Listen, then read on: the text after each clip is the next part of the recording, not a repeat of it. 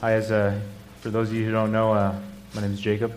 Um, me and my wife Sarah, we kind of run the youth group, um, serve in the youth group, and they make it totally easy for us because they're awesome. So it helps out a lot. Um, but as you all know, uh, uh um, Pastor Zeke and um, a lot of our other married couples, they went to uh, the marriage retreat. They should be coming back this weekend. So I know God did a work, is doing a work right now, and you know just uh, reinforcing those marriage and just keeping them grounded upon God's word, so they're going to come back all lovey-dovey and just gross, and it's going to be it's going to be awesome.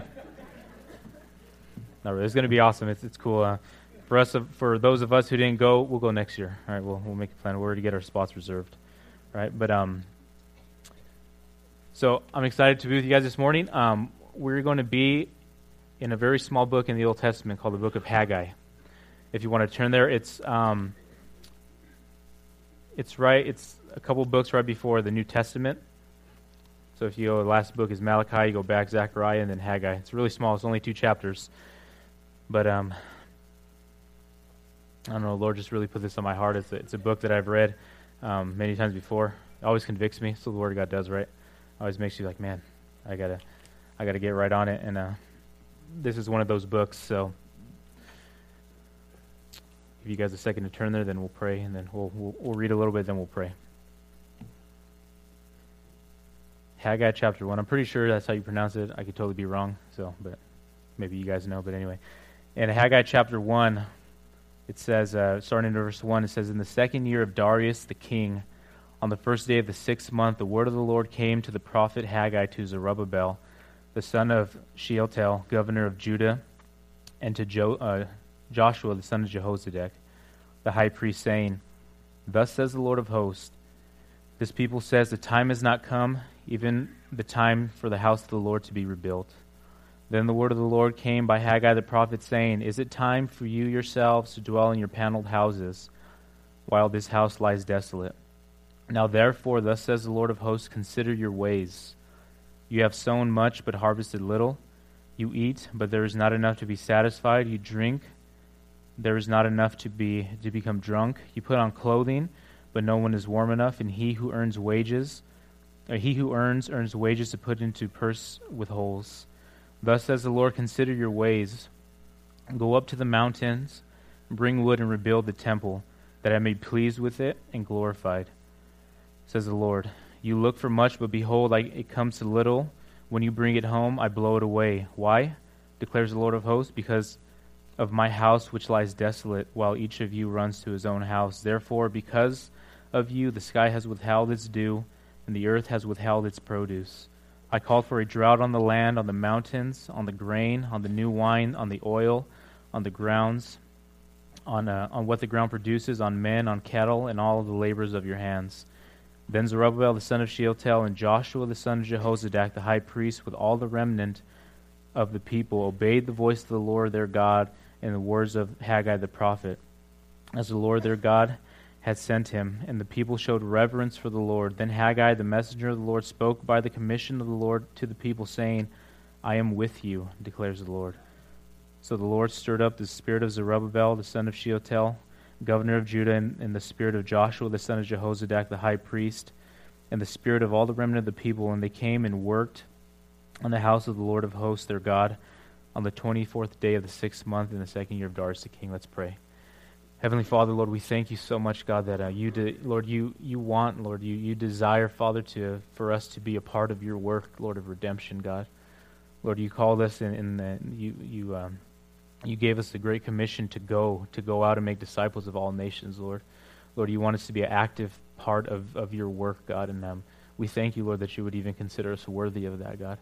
I pray, Father, that um, Lord, as your word just goes forth, Lord, you would speak to us, Father, that, um, Lord, sometimes you call us, Lord, and, and, we're, uh, Lord, we're, we're fearful, we're nervous, we feel like we're inadequate and we can't, we're not able to, uh, to do what you want us to do or, or we're not able to serve in a certain ministry, Lord, but Lord, where you, God, you're going to provide, Father, all that we need. And I pray that we would see that, Lord, that we would be encouraged just as your spirit stirred up the leaders and the remnant to build, Lord, that you would stir up your stir up your people today, Lord, to, to serve and to put their hands to, to the work that you have before us, Lord. There's there's always going to be work. There's a lot of work to go until you come back, Father. There's a lot of people who need you, Lord, hurting people, and and help us to be um, to be lights, Father, and to go out with your gospel, Lord, to go out and with the message of salvation, Lord, to be your hands and your feet to these people, Lord. So we, we just thank you, Lord. We praise you, Lord. We just want you to have full reign this morning in your name. Amen. Awesome. Um, I was thinking, uh, you know, when when we first give our lives to the Lord, how uh, how excited we are, right? Uh, in, in the you know, in, if you read the Psalms, it says the joy of our salvation, right? And that's that's an awesome word because that's that's how it is when you first become, you first give your life to the Lord, and, and you experience that uh, that just regenerating work in, in your life, and, and that and that knowledge that you're forgiven of your sins, that you have a new life in Christ Jesus, that all those old things have passed away and everything's new, and and it gives you a joy, it gives you an excitement, right? It's awesome to see like when someone first comes to the Lord, how excited they are and how they just want to do everything, right? Like you just want to serve and you want to any any opportunity there is, like I'm there, right? Any Bible study at the church, I'm totally there, right? And, and we and we get excited, and that's awesome, and and um and that's just it, it's awesome to see like those the, like new believers when they come, they they encourage you know they encourage me because they get excited and like yes, like you know it, it gets you pumped up again, and it gets you excited, but uh you know something happens after a while, you know life happens, right? Like we get busy, we uh we get married, we start having families, our our, our jobs are more demanding, and, uh, and you know life happens, and all these other things, all these events. We have kids, and uh, we have kids, so we have soccer practice, or we have whatever dance, whatever it may be, and we have all these other things that start taking our time. And then what what can sometimes happen to us as uh, as Christians, you know, um, we start not serving as much, we start not helping out as much because well, life happens, right?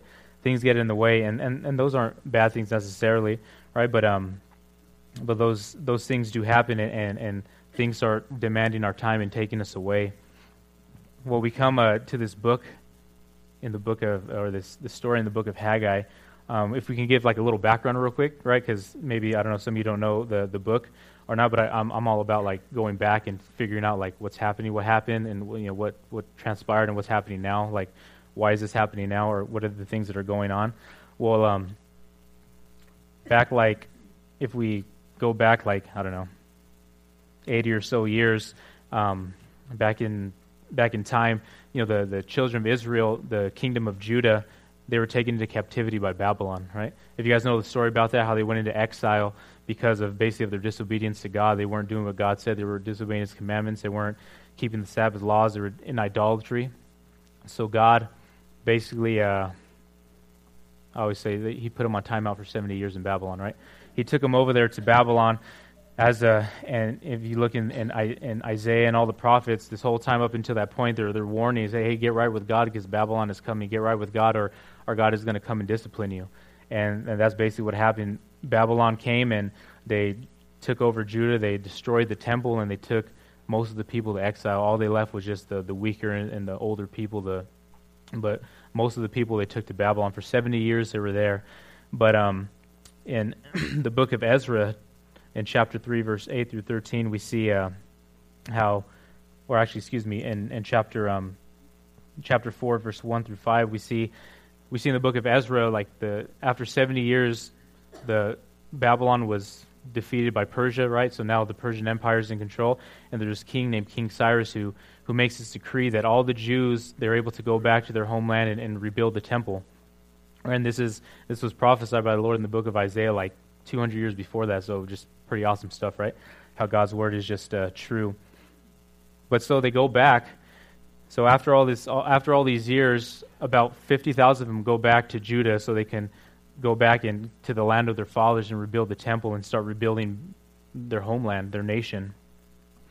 So that's kind of like where the story picks up. But what we see when they come, they come to a devastated land. It's still like nothing's been rebuilt. It's just all all rubble and rubbish. And, and their, you know, their task was to, to rebuild, to rebuild their life, to rebuild their own nation, to rebuild, you know, their the their their kingdom that once was there, their, their whole land, and, and to rebuild the temple. So we see um, they start doing this, but in Ezra chapter 3, verses uh, 8 through 13, you know, it talks about how they, it says, Now in the second year of their coming out of the house of God to Jerusalem, um, Zerubbabel and, and Joshua the son of Jehozadak and the rest of the brothers and the priests and the Levites, they all came from the captivity to Jerusalem. Uh, they began work and appointed Levites from 20 years and older to oversee the work of the house of the Lord. Right, so we see after they come back, after a couple years coming back, they start rebuilding the temple and they start getting to work. And uh, in chapter 4 of Ezra, verses 1 through 5, this is awesome. This is awesome little story. It says, Now when the enemies of Judah and Benjamin heard, um, oh, sorry, it was back in chapter 3. I apologize. I'm getting ahead of myself. I do that sometimes, so bear with me, guys. Right? Um, it says, let's go back to chapter 3. I, am sorry, in Ezra. It says, uh, the workmen uh, to oversee the temple. Now, when the builders had laid the foundation of the temple of the Lord, the priests stood in their apparel with trumpets, and the Levites, the sons of Asaph, with cymbals to praise the Lord according to the direction of King David of Israel. They sang praises, giving thanks to the Lord saying, For he is good, and his loving kindness is upon Israel forever. And all the people shouted with a great shout when they praised the Lord, because the foundation of the house of the Lord had been laid. So we see that they started a work, right? They started, they laid the foundation of the Lord, uh, of, uh, of the house of, of the temple. And they were excited about it. They started singing praises. They started just doing all this, all this awesome stuff. But what happens when like we start a work for God, when we start wanting to, to, to get excited and to start serving and to start doing ministry, someone usually there's someone who takes notice. You guys know who that is, right? The enemy, right? Opposition, the devil. And uh, that's kind of how I got ahead of myself a little, right? But in, Ezra chapter 4 it says, Now when the enemies of Judah and Benjamin heard that the people of the exile were building a temple to the Lord, God of Israel, they approached Zerubbabel and the heads of the father's household and said to them, Let us build with you, for we, like you, seek your God, and we have been sacrificing to him since the days of um, the king of Assyria who brought us here. But Zerubbabel and Joshua and the rest of the heads of the fathers of the household of Israel said to them, You have nothing in common with us in building a house to our God, but we ourselves will together build the Lord, um, build to the Lord God of Israel, as King Cyrus, the king of Persia, has commanded us. Then the people of the land discouraged the people of Judah and frightened them from building, and hired counselors against them to frustrate their counsel all the days of Cyrus, king of Persia, even till the reign of Darius of per- king of Persia. So that's what happens, right? When we start serving the Lord, when we start getting excited about, about Jesus and, and wanting to, to uh, not just come on Sundays, but come Thursdays, but not just come Thursdays, come to like a, another Bible study, home Bible study, or and not just do that, but serve in ministry. It's like what? You know, the devil he takes notice of those things. Those things they freak him out, right? Because you're because you you have a desire uh, to seek the Lord and you want to serve Him and you want to further His kingdom, and that's that's a threat to the devil, and he's going to do everything he can to frustrate those plans and to trip us up. And we see that as the same thing in our lives. But that's kind of what happened here to these to these people, this remnant, right? They had all this, you know, all this stuff that was going on. If you were to look at the picture of maybe the way Judah looked, it was all just just in ruins. So right off the bat, that's probably wow. We have a lot of work ahead of us. It, it can get discouraging. But now, not just that, now they have opposition from other people that are trying to like discourage them and and um, and threaten them because of rebuilding the temple. So they start building, but because of that, because of the discouragement and the frustration, and they they sent a, uh, a decree to the king at the time and say, "Hey, look at these Jews are trying to rebel against you." So the king of Persia made them stop their work. So that, but that's what happens sometimes when opposition comes, when when frustration, discouragement, discouragement of God's people are like, "Oh, oh well, it's obviously it's not time for God's work to be done. So let me just do my own thing for a while, and then we'll we'll see. I'll get back to it." but that's what happened from that time when they came back and rebuilding the temple until where we're at right now. And Haggai was 14 years. So 14 years, the, the temple, the work of God was, was laid, just was just there, and nothing was happening. So now this is where we kind of we pick it up. and it says uh, again in the second year of Darius, the king of Persia, on the first day of the sixth month, the word of the Lord came to the prophet Haggai by Zerubbabel, and the governor and, um, of Judah, and Joshua the son of Jehozadak. And he says, "Thus says the Lord: This people says, the time of the Lord." or the, the time has not come even for the, the time for the house of the Lord to be rebuilt, right? This was happening. They're, oh, it's not time, right? They're, they're basically, what they were doing is giving excuses, right? Sometimes we, we do that. Um, it, there's, a, there's a quote I found, it was, it, I thought it was really interesting. I was, that was kind of like, it, was, it kind of hits the point. It says, if it's important to you, you will find a way. If not, then you will find an excuse, right? But that's what he's saying here. These people were saying, "Oh, it's not God's timing, right?" They couldn't like talk about, say, "Oh, we can't rebuild the temple. We're not going to do that. That's not what we want to do." Right? It would be kind of like, "No, you can't say that," but you can say, "Oh, it's not God's timing," right? And they're spiritualizing, "Oh, you know, I, I can't do it right now. It's not God's timing." But but sometimes in the same way, we we can do those things, right? I remember when we first started having kids, like you know, um, I love kids, but you you realize once you start having them, like you know, you love other people's kids because you can play with them, and but once they start getting crazy, okay, okay give them back. But when they're yours, like you got to be with them even when they're like out of control and, and breaking bones and stuff like that. You got to deal with all that stuff. When we first started having kids, right, it was like it, it got a little difficult serving at times. And like, oh man, you know, I, we have we have these kids or we have this and and um and sometimes we can start. So I can't help out right now. You know, I have to I have to get home and, and help the kids and all this stuff and and uh, you know, I understand those things completely. I have three of them, and they're amazing, but they're off the walls all the time. They jump off the walls. I don't even know how they climb on the walls, but they do those things, right? But but but these uh, you know these were the kind of things that were happening here. These people out of those 14 years, like life started happening, right? So instead of because they couldn't build the temple anymore, because you know the, they were discouraged their work, they started well we got to make sure we have our food, so they started farming, doing crops. Well, you know like they started getting married, they started having kids, and life got busy for them, right? They started going to gymnastics class with their kids or all these other things that we do, and, and those things are awesome, those things are cool, and those things are, I, I, think, important, right? But at the same time, what they were doing is, oh, I can't, I can't help, you know, I can't help serve right now. Like, it, it doesn't really fit my schedule, right? I have all these other things that are happening right now, so like, you know, I, I got to kind of, I got to see if, if serving the Lord kind of fits in with my with my schedule, and this is kind of what was going on and this is what they were saying. So it's not God's timing. We can't rebuild it right now.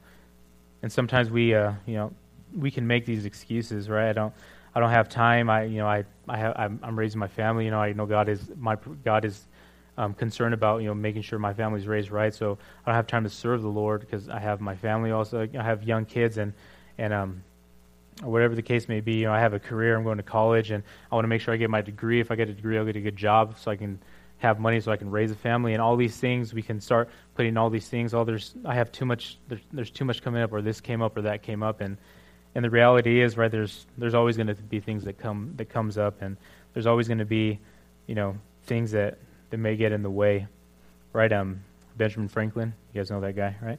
There's a quote by him. It says, "I never knew a man who was good at making excuses, who was good at anything else," and uh, it's pretty hardcore, right?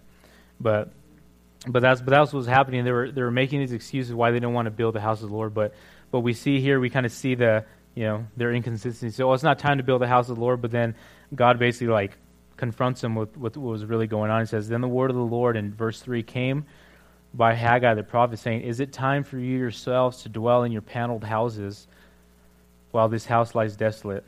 Man, right? Like he, he's basically like hits him right where it's at, right? He's he's saying, well, you know, you say it's not time for God to for you guys to rebuild my temple, my house where my name is going to dwell, but yet you're you're you, it's time for you to build your houses, right? And he's not just talking about he says panel houses, so it's not just like oh, let me just build a shelter for myself because to keep us from the elements and the and the weather, but says panel houses, which was basically what it what it kind of refers to is basically like they were like renovating, they were like they're sparing no expenses on their own homes, making it luxurious, making it nice.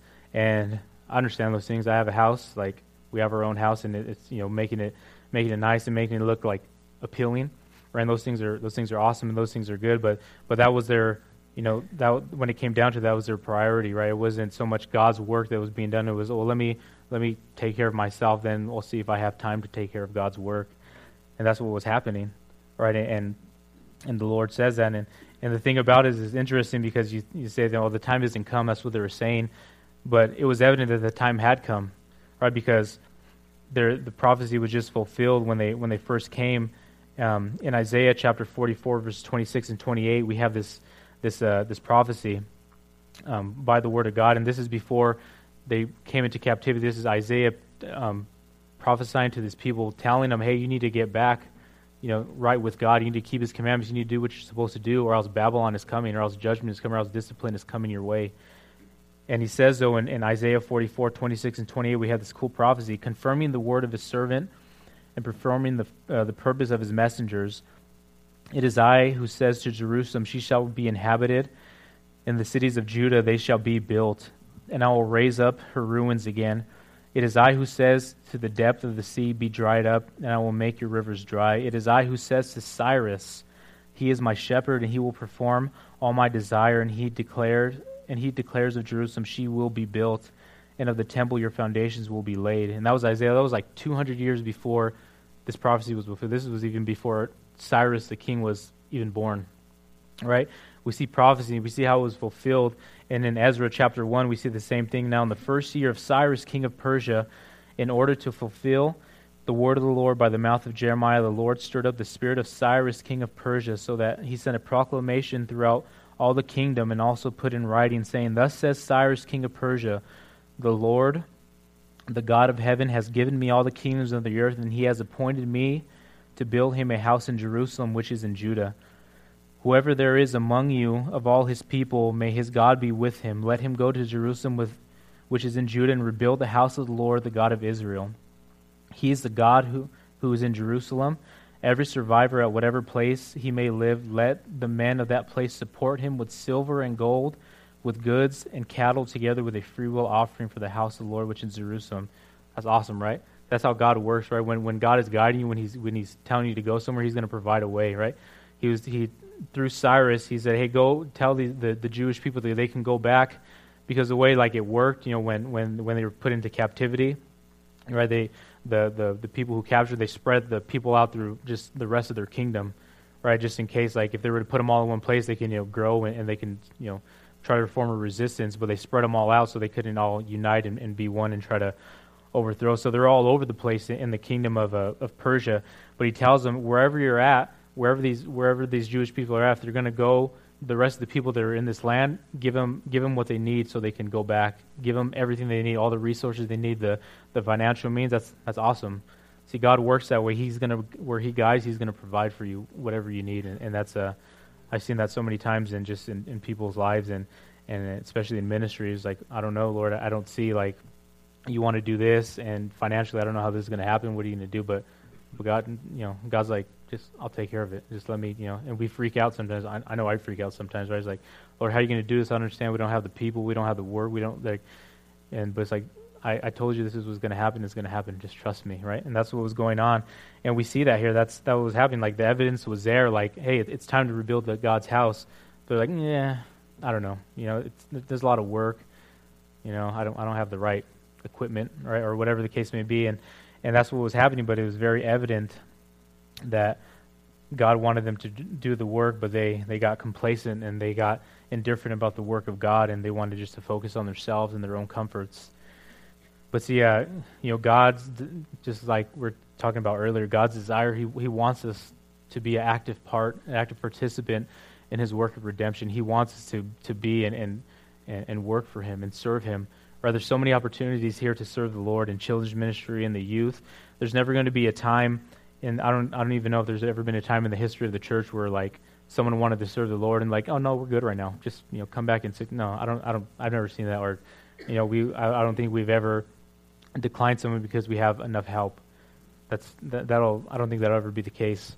Right? God wants us to to serve Him to to to be used. There is such an amazing blessing that comes with serving the Lord. Such a such a joy that comes with that. Right? We see just in the in, in the um the Great Commission, God tells us to go. He commands us to go, and He says He will be with us even to the ends of the earth, right? And in Acts 1 8, He says uh, that, you know, we will receive power when the Holy Spirit comes upon us, right?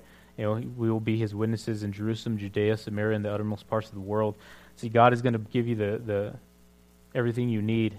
Maybe like Lord is calling you to children's ministry. Like, I don't know, I, I don't teach kids. Like, I don't have a lot of patience with kids. I, I don't know. I, don't, I can't do that. That's, there's no way. Right, but if God is guiding you, that He's going to give you that patience. He's going to teach you, and these kids are going to become a joy. And you're going to realize that when you're serving, when you're taking care of these kids, you're allowing the parents to come in so they can be filled with God's word, so they can be poured into. So when they go home, they can pour into their children. And it's just, it's awesome when we um, start taking the stop taking the focus off ourselves and we put it upon God, and we put it upon God's people and serving His people, and, and God is going to do a work, and, and we see that we're that active, you know, that participation with God. But we see that's what happens, right? Some of those are some of the the reasons, um, some of the excuses they're making. It's, it's, not that time, you know. The these uh, panel houses they didn't have the time for the work of the Lord, for the service of God, but they had more time for themselves. And it all comes down to priorities, right? Where our priorities are at, or are they on God? Is God the first in our lives, or is it everything else and then God? And that's basically what what He's trying to get out of these people here right? Their priorities were, were mixed up. They weren't on the, the you know the, the state of the physical temple, it being in ruins, was basically it was a measure of how the people valued God's place of, of the center of their lives. Right? And sometimes we can do this, oh, we need to do this, or how come there's not this ministry? Someone should start that. We should pray about that. Right? Well, you know, what are you doing? Like, if, you know, and, oh, you know, I'm too busy. I can't. But I'll pray, though. I'll pray that somebody starts, you know, steps up and raises up, right? And, um, well, we can do that. We can make those, those, uh, those type of excuses. I love what, you know, Jesus, he, in, in Luke chapter 9, verses 59 through 60, he says this, he, and he said to another, Follow me. But he said, Lord, permit me first to go bury my father. But he said to him, Allow the dead to bury their own dead. But as for you, go and proclaim everywhere the kingdom of God, right?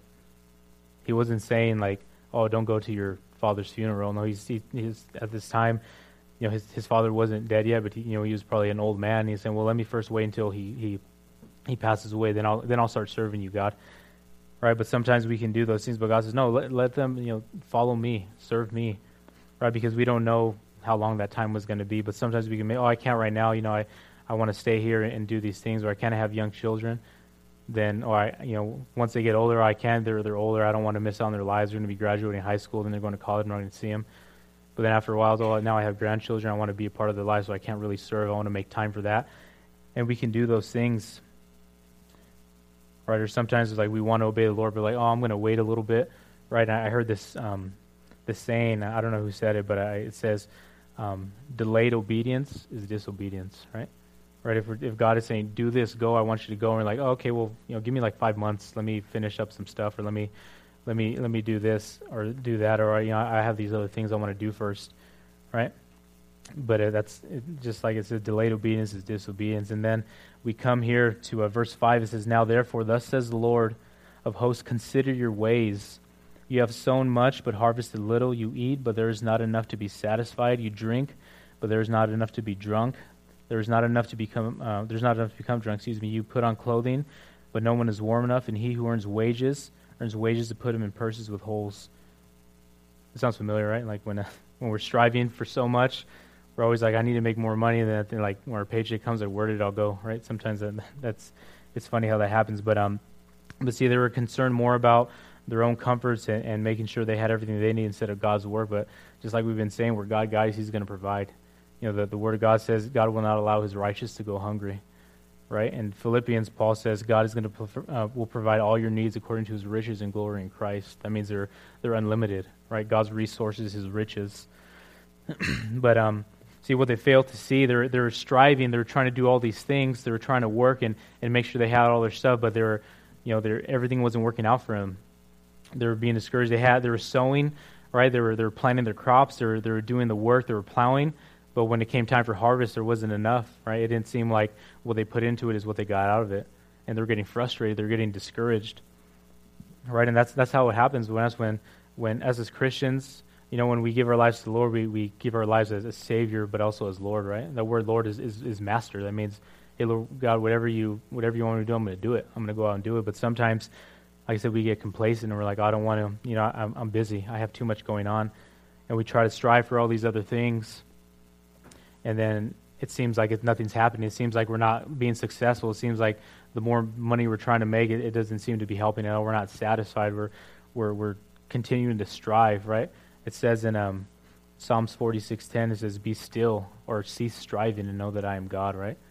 Or sometimes we can do that, right? We can we can be so caught up in other things. You know, I heard a, a story about um, uh, a guy in, in ministry who was, you know, he was he was working, but he was doing ministry at the same time, and he came to his pastor and he says, "You know, I can't do this anymore. Like, I need to make more money for my family. I need to do all this stuff. Like, I have all these other things, so I can't really do ministry." And the pastor, "Okay." And he's like, what do you mean? Okay, he's like, that's fine. Go, go make, go make more money. Do what you have to do.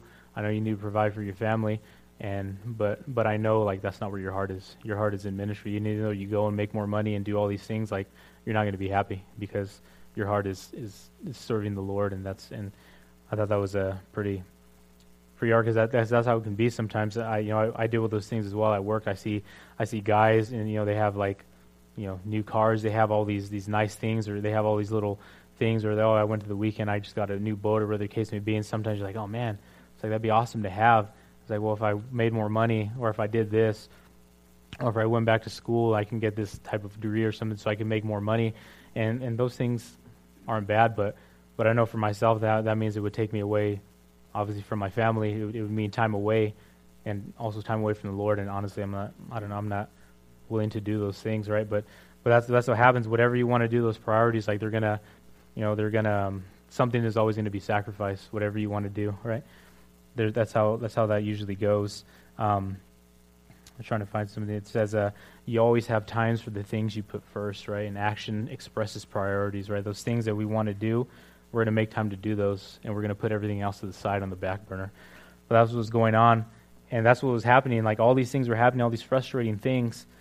But back in Deuteronomy chapter 28, like if you guys ever read that, I don't, we don't have too much time to read that right now, but it's basically talking about God. God is telling the children of Israel, if you obey my commandments, my laws, then I'm going to bless you. I'm going to make sure you're provided for. But if you disobey, then all these curses are going to upon you. You're going to have drought. You're going to have basically all the things that are happening right now in Haggai, and they for and they forgot about those things, right? They they forgot about the word of God, and they were um, they're forgetting about those things. But that can happen to us, right? We can start striving. We can see like all the world has, all the goods and stuff, and those things aren't bad. You know, having those material things, but it's it's a bad thing when those when those things have you, right? When they have your heart, and that's all you desire. Um, in Matthew 6, 25 to 33, I'm going to read out of the New Living Translation. These are awesome verses if you guys know them. Um, you guys can turn there, highlight them in your Bibles, put a little smiley face by them. It's good stuff. It says here, it says, That is why I tell you not to worry about everyday life, whether you have enough food and drink or enough clothes to wear. Isn't life more than food and your body more than clothing? Look at the birds.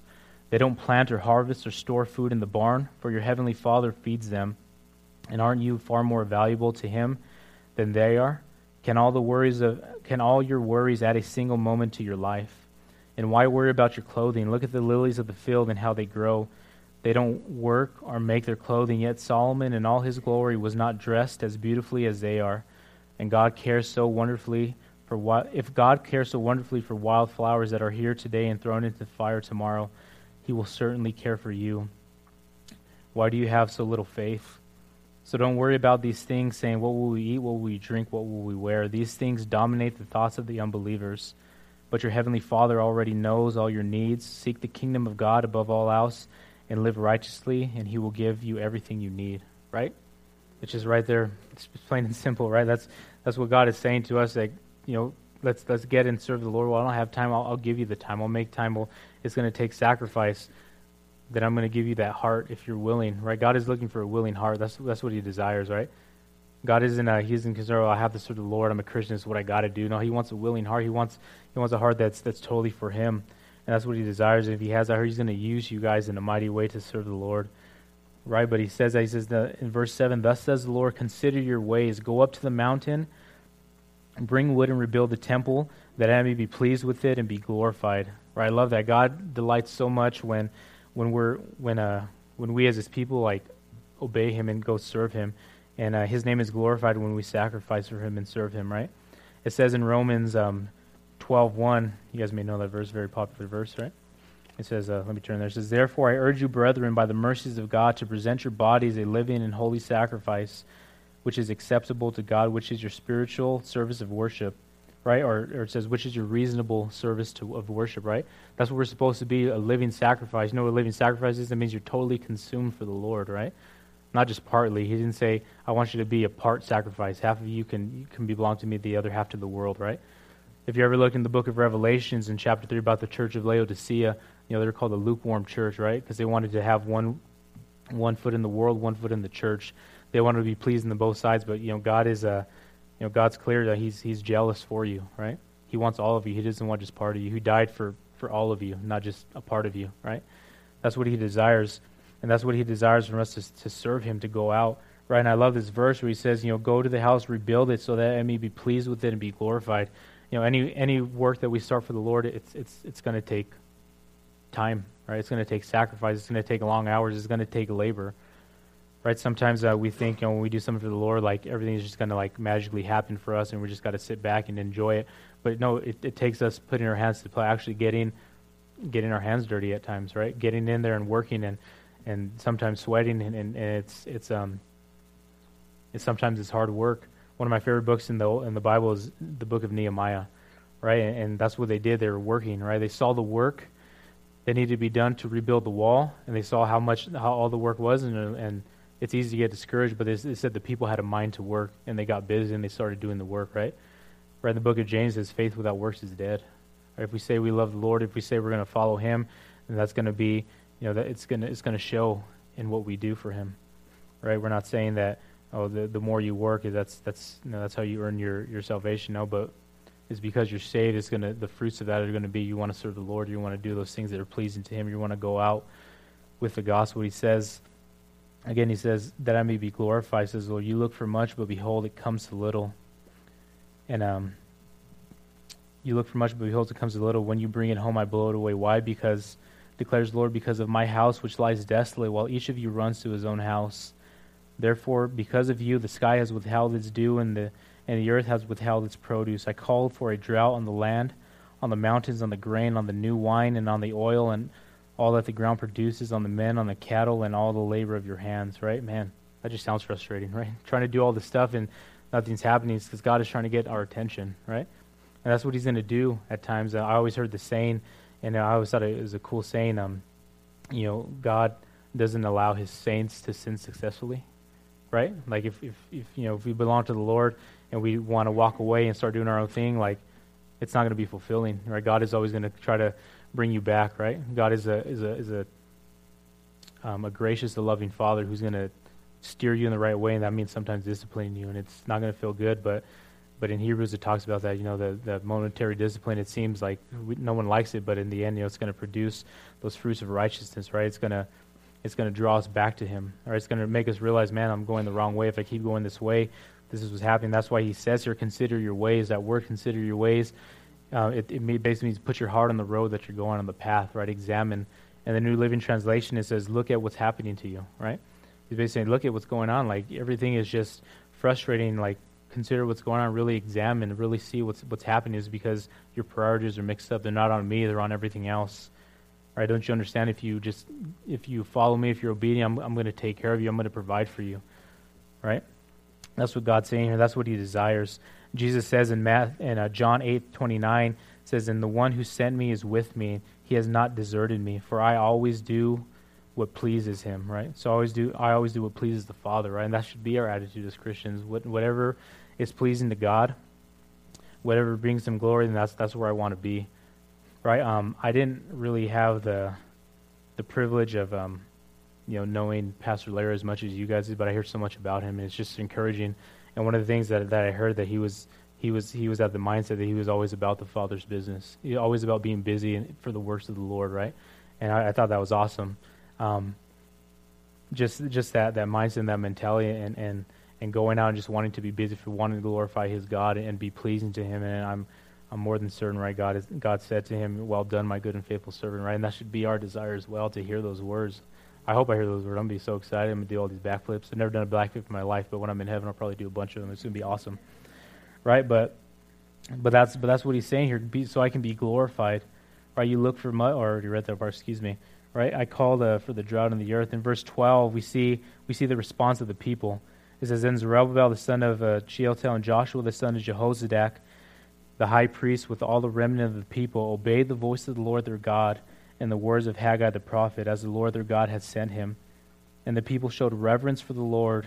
Then Haggai, the messenger of the Lord, spoke by commission of the Lord to the people, saying, Check this out, I am with you, declares the Lord, right? That's what they needed to hear. They needed to be encouraged that God is going to be with them through all their endeavors, through all the work that they were going to do. It says, So the Lord stirred up the spirit of, the, of Zerubbabel and the, uh, and the spirit of Joshua, the high priest, and the spirit of all the remnant of the people. And they came and worked on the house of the Lord, on the Lord of hosts, their God, on the 24th day of the sixth month in the second year of Darius. Right, I love that because he says, I'm going to be with you. That's what they needed to hear. And that's what God is telling us today. He's like, hey, um, I want you to serve, and I'm going to be with you. I'm not just going to say, okay, I want you to serve in children's ministry. You've never been there. I want you to serve in the youth. I want you to start teaching them. You've never done that before. And I'll check back on you in like a year, see how you did. Right? No, that's not how God works. God is going to be with you every step of the way. Right? It says in Romans 8, 31 and 32, says, What then shall we say of these things? If God is for us, who can be against us? He who did not spare his own son, but delivered him over for us all, how will he not also with him freely give us all things, right? You guys understand that God gives abundantly. He's going to give you the resources. Maybe you're like, maybe you have a hard time studying and, and, and being disciplined or, are not good at reading. Like, you know, um, when I was uh, younger, I, I hated reading. Like I was just, I had, I didn't have the, just the discipline to do that. I always get, I always get, um, just distracted by other things. And, and, but now like the Lord just, he's, I'm, I don't know, like I love reading now and I love studying the Word of God. And, uh, before that, like I, I could never do that thing. I, I'd study for a little bit and I'd like, I go on ESPN and see what's happening, you know, on, on the game. Or I do those things. I get, I get, but, but those things happen. But God, but God says here, He who did not spare His only Son, God sent his son to die for us, he didn't spare him, his only son. So how not? So how will he not with with him not give us all things, right? All things that we're going to need so that we can be effective in the ministry, effective in serving the Lord.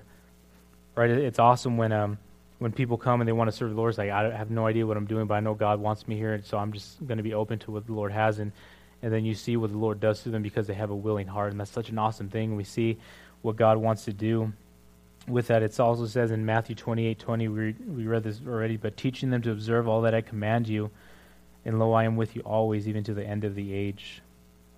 Right? When, from, the, from the end of chapter 1, and about uh, five years after that, they, they rebuilt the temple. Right? And they started sacrificing, and they started giving glory back to God, and, they, and their priorities were on God again. And that's how it needs to be, and that's, that's what I was. Um, you know, thinking about like our, our priorities. You know, sometimes we're like, oh, I want to make sure like um, that my kids have everything they need, or that they're doing this, or that they're active and stuff. I, I grew up my, my whole life in sports. My dad always like, I don't want you. You're not just going to sit around the house and not do anything, or sit down and watch TV, right? So I, I grew up like playing sports all year round. But when when my parents they started going to church when I was like in junior high, and uh, you know, but before that, like I, we would go to church, but every once in a while. But you know, we, we would have games, we had practices, and um, you know that's what we did. And Sunday was kind of like our day to rest. You know, not so much church. We went to church, but it was kind of like our just okay. Let's let's let's get ready for this new week because we have we have school, we have practices, and all these things. But when we uh, started going to church and they and they started getting involved, and I and I started going to youth group, like all those things started changing. Like you know, it like it was more like okay, well, there's this Bible study going on, so we can't have practices today, right? It was crazy because that's that's what our life was. It was all sports and, and doing activities and making sure we were busy and that's how it was going to be. And sometimes we can be like that, right? So I want to make sure my my child is, is doing these things, or make sure they have all these these other things. And those things are awesome. But see, when when God is the center of our life, when God is our main priority, then our priority isn't going to just be say, oh, I got to make sure my, my, my family is, is doing this or doing that. My, our, our priority is, you know, I got to make sure that they're being fed the Word of God, right? I got to make sure that that they're that we have our devotion time. Or I got to make sure that we're going to church that we have these things that they're being fed the word of God that they're that they're growing in the relationship with the Lord, right? But even in our own lives, I, I, sometimes oh I got to make you know I have this job and I I'm, i want to raise up and, and do all these things and those things are those things are awesome those things are great. But when God is the center of our lives, when He's our priority, our priority is going to be it's like man, how can God use me to minister to to my coworkers here? And um, I tell you what, like there's even in our jobs, you know, sometimes we can get so just caught up in, in making sure we're doing our work and not get caught up in, in, in the drama works. Like when I was in high school, I, I really, I just liked high school. To me, it was just like a, a soap opera every day. It was just drama, right? Right? But it doesn't change when you get older. When you're an adult, like when you go into work, it's the same thing, and sometimes it's even worse, right? You deal with like all the, all the drama of, of people at work and stuff, but at the same, and, and sometimes like for myself, like I just want, I kind of, I just want to get out of that. I just want to kind of make sure I'm working. I don't want to be caught up in all these other people doing their, you know, messing around and, and doing all this stuff. But then you come to realize like the people are hurting at work, right? People need the Lord at work, and it's so crazy. To, like, you know, they always see me at work reading my Bible, and they ask me, like, some of these guys ask me, and I was like, hey, what's what's the what's the scripture for today? And before they were just like, I don't know, talking about all this other other crazy stuff, but now they're asking me like, well, what are you reading today? Or people come up to me like, well, I'm working. I, I work in a warehouse, so I, like I unload trailers and I'm in my trailer unloading trailers and they come in there and say, hey, like, what does God say about this, right? And they have all these questions and they're asking me all these things and I'm like, oh, okay, Lord, I, I know you want to use me. Help me to be, you know, help me to be ready. Like, help me to be prepared in, in my heart. And, and God wants you, when your priority is, is, is the Lord, then, you know, he's going to start using you in, in a mighty way. And that's what I love. This, this is what, you know, the, the temple symbolized, right? The temple was the center of their, of the spiritual life of the nation, right? And it was in ruins. It was just left there right? Nobody wanted to do the work, right? Other people were making excuses. Oh, somebody will do it. I'll let somebody else do it. You know, I'll let them. I'll let them have all the blessing. They'll just chill out and hang out, right? But no, that's that's not what he's saying. He's saying here so, no, let's get to work. Let's start doing the work of the Lord. There's so many opportunities here to serve the Lord, and God wants to use it. And we have all these resources available. We're not just going, okay, I'm going to throw you in there, and hopefully you do okay, right? And with the with the little one year olds and they're screaming off the top of their lungs. One of the first things I, I did when I uh, um, came to the Lord is I they uh, I was I was doing usher ministry, but then I started doing the toddlers, right, with with a bunch of other adults. And um, the first time I went in there was there's probably like there's like four of us, you know, working in their adults, and there was like 20 little one year olds. Like half of them were okay, the other half were just like screaming. Like they see you and you see their eyes like start welling up, like oh man, here it comes, and they just scream and they're crying for mommy or daddy. And and at first I was like, man, this is crazy. And like, but after a while, like you begin to just like you know they they get they get comfortable with you, they know who you are, so you start going in there and it's just it, it just becomes such a blessing. It comes it becomes awesome. Like they are familiar and the parents are like you know the parents don't have to worry, right? Because sometimes some of the parents they're supposed to be in service, but you see them like you know you have the window they peek through to make sure their, their kids are okay. So so they're not even focused on the word of God. They're they're running around making sure their parents are, are making sure their kids not like screaming or, or you know not like hysterical, right? But when they started getting used to us and the, the parents were in there getting fed the word of God, they didn't have to worry, and that was just such a an awesome thing that we can do that. You know, after a while, once once in a while, I'll be playing with one of the kids and I turn around, the other with stuff like they're half eating graham cracker in my mouth, and it was disgusting, but it was great. You know, was, those type of things happen, and, and ministry is a it's funny like that sometimes, but but when you're serving the Lord, when you're when you're about God's business, man, He's going to bless you. You're going to have such a joy, and it's just going to be awesome. So, honestly, guys, that's what I wanted to encourage you with this morning. Let's just serve the Lord together. Like we're all here together. It's not it's not just one like okay you do this ministry and we'll see it no we're we're, we're here united as, as the church and we're here to lift one another up and we're here to serve each other and, and, and to and to serve uh, alongside each other in ministry right sometimes we can get uh, we can put everything out upon ourselves and we can get burned out really easy but it shouldn't be that we were here together to, to lift one another up and to and to encourage one another so we can all just further god's kingdom so with that uh, let's pray and we'll be done Heavenly Father, Lord, we thank you so much, God, that you desire, Father, to use us for your glory, God. Lord, I pray for anyone here, Lord, who's um, who's been hesitant, Father, Lord, the you've been calling them, Lord, to to to start serving, to start to start working, God, and they're and they're fearful, Lord, and they feel inadequate, Father, and and Lord, but just like we've been just like we've been saying, Lord, you God, you're going to provide, God.